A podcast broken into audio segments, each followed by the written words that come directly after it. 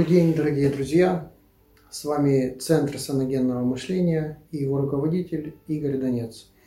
Хочу в продолжении нашей предыдущей беседе о саногенном мышлении, э, продолжая эту тему, затронуть эмоции, как и обещал. Хочу сегодня рассказать, поделиться о своем опыте, о э, тех ситуациях, которые происходят, что является триггерами э, в эмоциональных переживаниях у людей. Вот. Мы все, ну, все, за исключением, наверное, тех, кто уже не с нами, переживаем. Все переживаем. Кто больше, кто меньше. Кто скрывает это, кто наоборот показывает это, транслируя э, вовне. Но тем не менее мы переживаем. Пока мы переживаем, мы живы. Ну, это шутка. Э, тем не менее, это так. И наши переживания, они что делают? Они формируют наше поведение. Как бы мы ни хотели, но мы осуществляем наше поведение непосредственно из факта наших переживаний, то есть наших умственных операций, э, формирования нашего поведения. Сегодня я хотел бы поговорить о такой эмоции, как обида. Э, как она формируется? Почему одни люди обижаются, Э, больше, а другие меньше.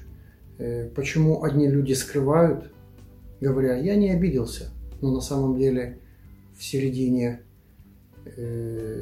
они претерпевают такие дискомфорты, но тем не менее не показывают это вовне.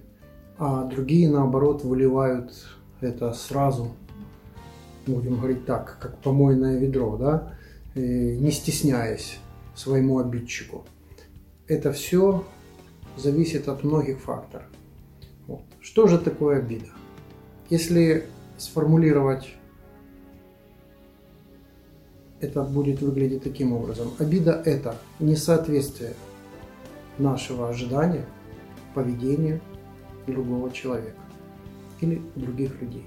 Но э, что интересно, мы можем обижаться так как и на людей, так и на неодушевленные предметы, на животных, на автомобили, на заборы, которые падают на нас, да, на дождь, который идет почему-то сегодня, когда мне надо куда-то ехать, вот, на погоду, на ненастье.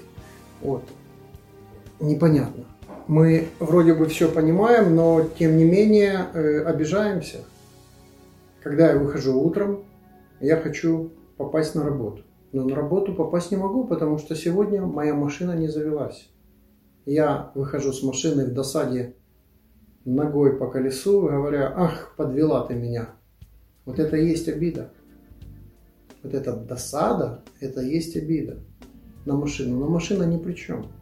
И животное ни при чем, э, которое обидело нас тем, что разорвало наш тапочек домашний или еще что-то сделала, на которую мы тоже обижаемся, на эту маленькую собачонку.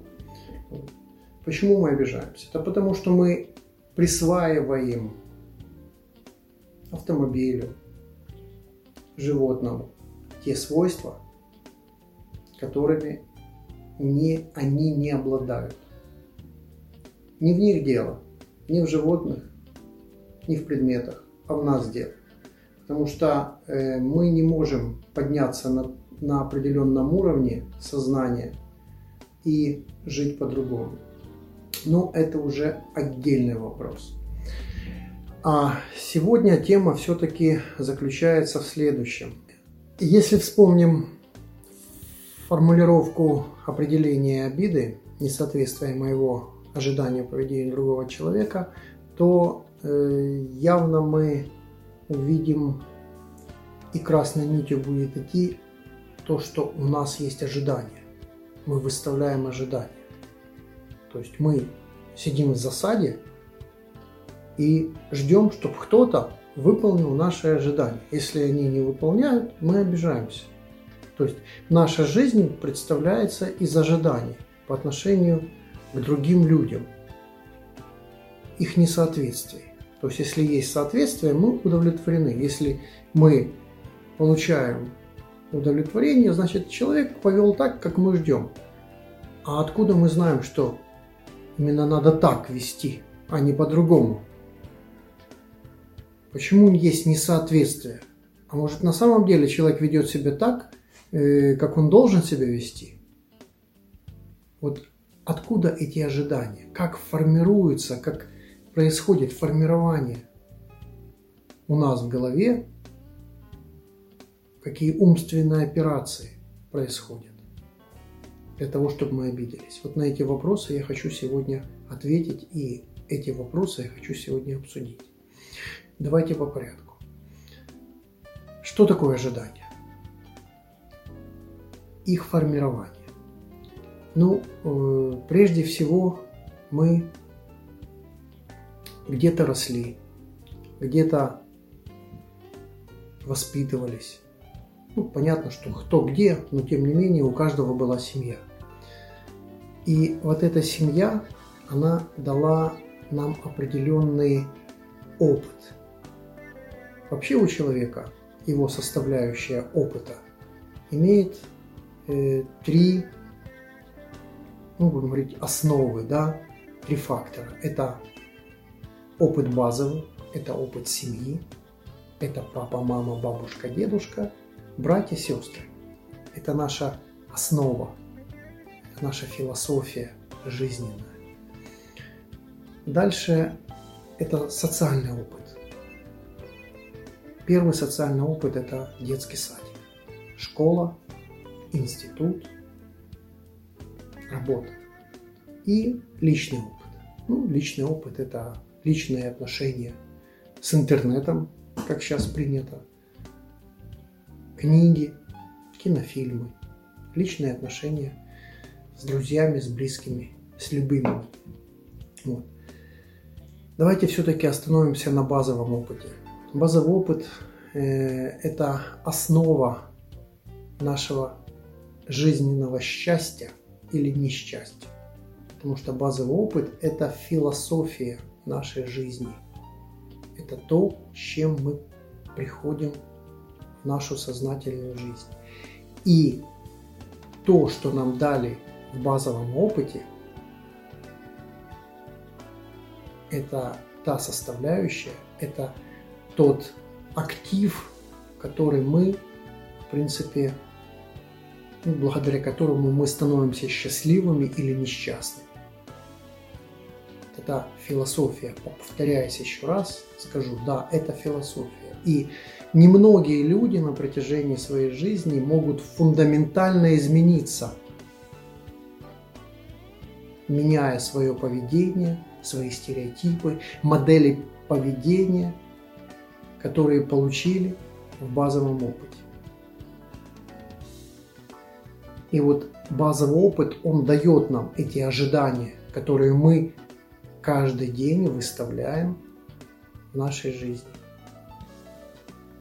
Если взять воедино все эти три составляющие, базовый опыт, социальный опыт, личный опыт, вот это и есть формирование нашей личности, которую мы несем, транслируем, показываем, какие мы выставляем ожидания.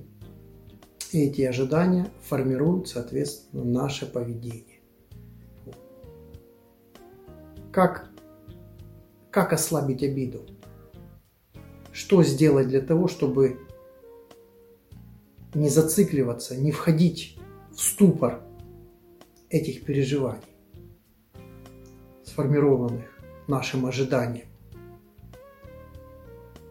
Прежде всего надо научиться не выставлять ожидания. Не выставлять ожидания – это значит принять мир, принять его но это процесс намного продолжительный, чем может показаться на первый взгляд. это процесс формирования новой личности и нового человека. Ну, я говорю всегда своим клиентам, что самое трудное знакомство – это знакомство с собой. Потому что оно требует определенных сил и решимости.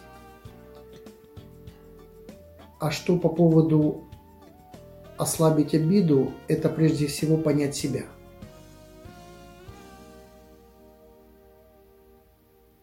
Это понять свои ожидания, направление своих ожиданий.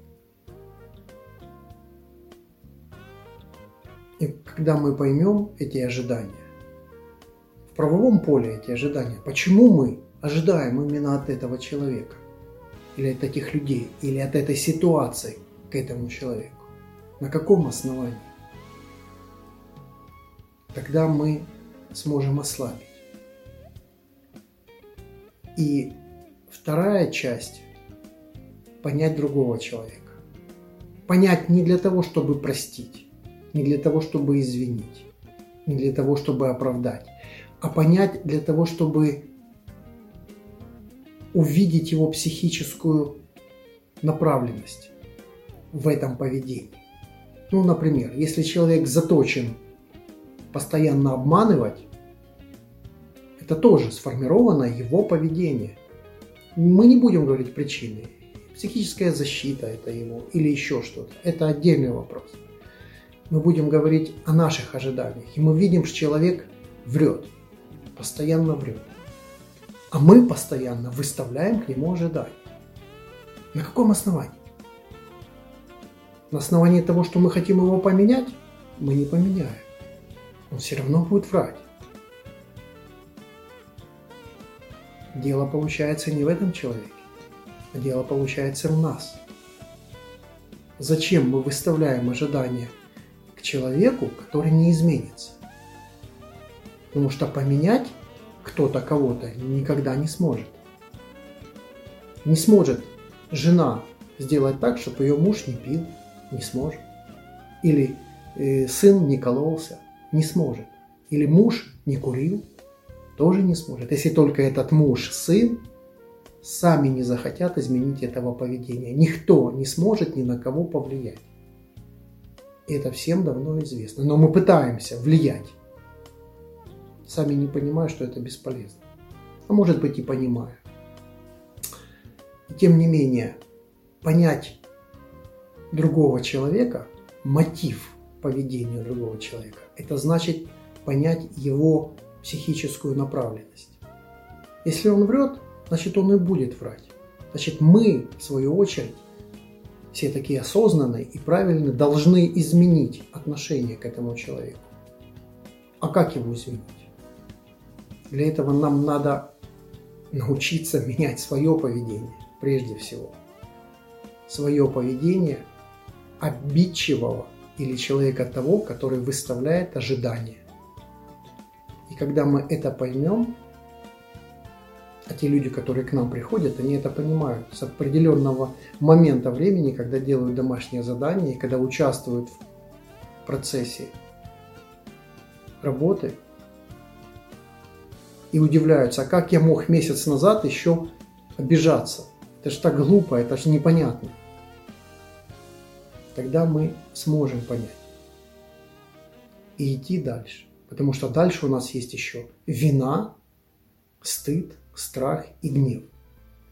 Я только дал определенные очертания нашей работы.